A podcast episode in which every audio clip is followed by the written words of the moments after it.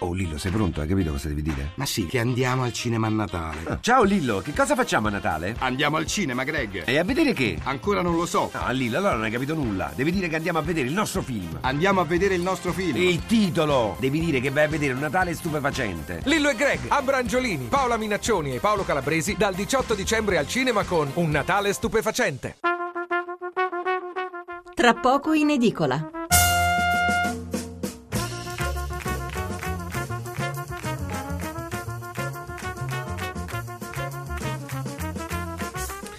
Buonasera da Stefano Mensurati e benvenuti all'ascolto di Tra poco in edicola, la rassegna stampa notturna di Radio 1. 800 05 05 78 il numero verde per intervenire in diretta, 335 699 29 49 il numero per inviare sms o whatsapp. Molti giornali di martedì 16 dicembre aprono con l'Australia, con il blitz delle teste di cuoio che hanno ucciso il sequestratore e liberato gli ostaggi, due dei quali purtroppo sono morti e non è chiaro per mano di chi. Probabilmente si è trattato dell'azione di una persona isolata, ma è un fatto che il terrorismo di matrice islamica ora ha colpito anche in Australia, che era un paese che finora era eh, sembrato come immune al fanatismo, anche se recentemente era stata smantellata una cellula che reclutava giovani che volevano andare a combattere con l'ISIS in Siria e in Iraq. Per una questione di fuso orario, però, questo argomento lo affronteremo a fine trasmissione attorno all'una e un quarto. La nostra apertura sarà invece dedicata alla tredicesima, perché? Perché proprio in questi giorni viene pagata ai lavoratori dipendenti e ai pensionati. Il mondo del commercio e quello del turismo stanno aspettando, ansiosi di capire come questi soldi verranno spesi, ma insomma non è un mistero che per molti italiani questa tredicesima servirà essenzialmente a pagare le tasse. La giornata di oggi, martedì 16, sarà anche quella della fila agli sportelli bancari e postali perché è l'ultimo giorno per pagare la seconda rata dell'IMU e della Tasi, ma non solo, come sentiremo fra poco. Vi invito quindi a telefonare a scriverci per dire la vostra, per farci capire cioè cosa pensate di fare con la tredicesima, come vi comporterete con gli acquisti di Natale, regali, spese alimentari o se avete in programma una vacanza o se quello che avanza da tasse, bollette o magari anche rate di mutuo lo metterete da parte perché non si sa mai cosa succederà domani. Insomma, di tredicesima scadenze fiscali, cos- consumi, vacanze, parleremo fino a luna, quindi ve lo dico, avete tutto il tempo per telefonare e intervenire in diretta. Dopo il GR parleremo invece dello sballo in discoteca, ma stavolta non originato da droghe, ma da altri miscugli tra sostanze innocue e alla portata di tutti che però possono diventare pericolosissime. Lo spunto ci viene offerto da una son- sentenza sorprendente che ci arriva da Fano, ma ve ne parleremo più tardi. E infine, come detto, l'Australia. Allora, andiamo per ordine con la lettura dei giornali, co- dei commenti e dei titoli sugli altri due argomenti che dominano le prime pagine, la candidatura dell'Italia alle Olimpiadi, che è stata ufficializzata da Renzi, e la corsa al Quirinale con Renzi che ha incontrato Prodi, anche se ufficialmente hanno parlato d'altro. Partiamo dalle Olimpiadi. L'avvenire, un sogno olimpico oltre la corruzione. Renzi, corriamo per vincere, non per partecipare. Lanciata la candidatura per il 2024. C'è da dire che eh, tutti i giornali, ripeto, danno grande evidenza a questa notizia, i giornali politici, diciamo eh, più eh, orientati politicamente, eh, hanno tutti quanti un approccio negativo e lo sentirete tra poco il secolo XIX, l'Olimpiadi diffusa di un'Italia senza bandiere da sventolare. Questo è il titolo eh, del commento firmato da Giorgio Cimbrico. Eh, poco più di due anni fa Mario Monti smontò il Colosseo, simbolo di Roma 2020, impegno non sostenibile, rischioso per un'Italia in difficoltà. Ora tocca a un altro premier, Matteo Renzi, dar fiato alle ambizioni della città che ospitò la grande Olimpiade, lontana come l'anno che vi è impresso, il 1960. Roma è la prima a muoversi sul fronte delle candidature per il 2024, di fronte due anni abbondanti di lavoro e se riuscirà ad, arrivare al, ad arrivarci il duello finale nell'estate del 2017 a Lima. Se era il caso di Chiarillo, Renzi dice di non essere decubertignano, non si gioca per partecipare ma per vincere, per combattere la rassegnazione, per togliere il tappo alla stagnazione, per i figli e per l'Italia. E per i figli e per l'Italia, tra virgolette, scrive appunto Cimbrico, il virgolettato è suo, via a gennaio con il comitato promotore guidato da Giovanni Malagò che parla di meno spese più idee, di trasparenza totale, di pratiche che passeranno sotto la lente della magistratura, di un coinvolgimento del paese che significa delocalizzazione che toccherà Firenze, Napoli, la Sardegna per la vela senza trascurare il nord, Milano e Venezia non possono star fuori dal grande gioco. Torino per ora è in stand-by e più che le Olimpiadi di Roma, le Olimpiadi dell'Italia, le Olimpiadi di Renzi e Malagò, nuovi simboli deideologizzati pronti ad aprire all'investimento privato. Quindi ancora qui un eh, commento positivo e il quotidiano nazionale il giorno il resto del Carlino La Nazione ha una foto a centropagina, il tedoforo, si vede Renzi che corre sotto la pioggia, questo in occasione del suo incontro con Netanyahu si era rotto l'ombrello e quindi alla fine si è messo a correre sul tappeto rosso per ripararsi. E comunque Olimpiadi Renzi annuncia la candidatura italiana ai giochi del 2024 e invece vi dicevo dei eh, giornali più eh, politicamente orientati, Libero apre così Mafia Olimpica, altre magnate in vista. Renzi cancella l'unica cosa buona fatta da Monti e candida Roma per le Olimpiadi. Con quello che sta emergendo dall'inchiesta Capitolina e con i precedenti, dai mondiali di nuoto a Italia 90, c'è da tremare. Scrive Maurizio Belpietro, il direttore, c'è una sola cosa giusta che Mario Monti fece nel più breve periodo in cui svolse la funzione di Presidente del Consiglio, nonostante le pressioni del mondo politico, stoppò la candidatura di Roma per le Olimpiadi del 2020. Un paese in crisi non si potrebbe permettere la spesa, fu la laconica spiegazione a chi gli chiese perché avesse deciso di non firmare la lettera di garanzia valida per la candidatura della città eterna.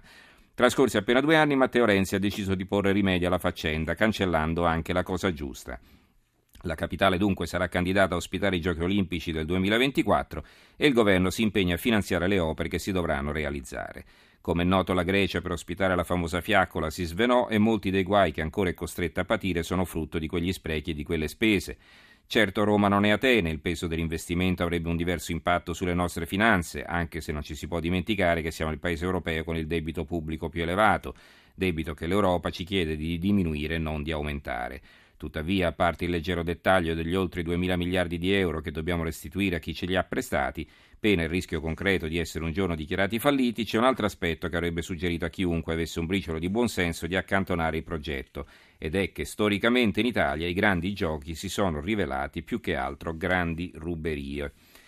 Il giornale ha un piccolo richiamo in prima pagina su questo, buche, mafia e leggi, le Olimpiadi a Roma sarebbero un disastro e un commento firmato da Vittorio Feltri che poi prosegue all'interno. Il manifesto ci apre giochi d'azzardo, si vede la foto eh, di eh, Renzi con Malagò e con gli altri membri del Comitato Olimpico, tutti sorridenti, tutti contenti e insomma il commento è questo, nel pieno dell'inchiesta Mafia Capitale Renzi resuscita la candidatura di Roma alle Olimpiadi del 2024 accantonata dal governo Monti e rilancia la corsa alle grandi opere. Al fianco del Premier festeggiano il sindaco Marino e il presidente del CONI Malagò, per il mega evento è previsto un fiume di 6 miliardi. E il commento, il titolo del commento di Paolo Berdini, la malattia grave delle grandi opere Olimpiadi 2024. Questo è l'argomento di apertura anche del Fatto Quotidiano. Renzi, 10 miliardi per i giochi, le mafie già si allenano.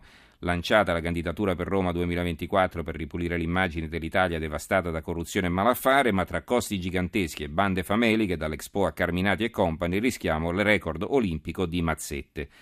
Il fondo è firmato da Stefano Feltri, quella trappola con cinque cerchi.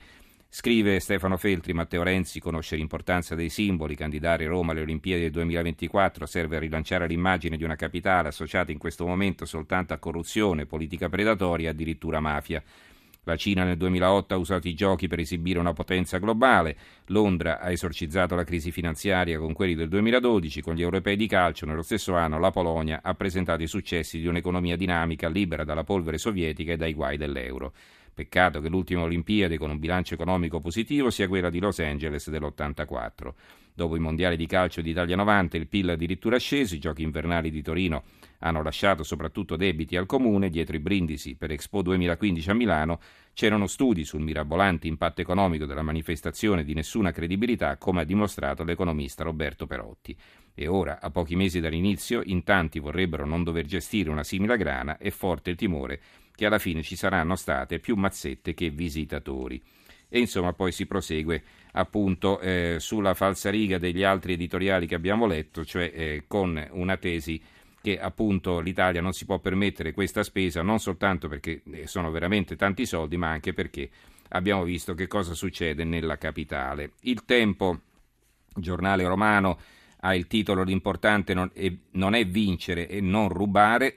Due anni fa, dopo il no di Monti, Renzi candida a Roma per i Giochi 2024, entusiasmi e polemiche. timori di nuovi sprechi come Italia 90 ai mondiali di nuoto. Il tempo ospita due editoriali, uno a favore e uno contro, quello a favore firmato dall'olimpionico di ginnastica Yuri Kechi, eh, che scrive, che intitolato Cogliamo la seconda eh, occasione, e l'altro firmato dal, dal, eh, dal vincitore di tre ori olimpici di canoa, Antonio Rossi, quei dubbi legati alla crisi. Quindi un, eh, un editoriale a favore e uno contro. Il Gazzettino apre a tutta pagina il Gazzettino di Venezia, Olimpiadi 2024, l'Italia si candida, Renzi mette Roma al centro del progetto, inaccettabile non provarci, ma è bufera sulla decisione. La Gazzetta del Mezzogiorno fa un unico titolo tra Olimpiadi e politica, Renzi lancia Roma e Prodi. Oggi il saluto di Napolitano alle istituzioni, dimissioni confermate, il Premier candida la capitale per Olimpiadi 2024, incontro col professore sul Quirinale e incarichi internazionali. Vi dicevo che appunto l'altro argomento eh, gettonato in prima pagina, oltre all'Australia naturalmente e alle Olimpiadi, è quello della politica ed è questa l'apertura di Repubblica. Corsa al Quirinale, Renzi mette in campo anche la carta Prodi. Il giornale di Vicenza, eh, Renzi e le due debolezze del PD, si parla della debolezza all'interno del PD e poi dell'incognita della corsa al Quirinale. La Gazzetta di Parma, L'unico nemico di Renzi si chiama crisi economica, è l'editoriale firmato da Federico Guiglia. L'opinione, l'intreccio tra Quirinale ed elezioni, cresce il sospetto che per il successore di Giorgio Napolitano, il Premier Matteo Renzi, punti a un personaggio disposto a non opporsi alla sua probabile richiesta di voto anticipato a maggio.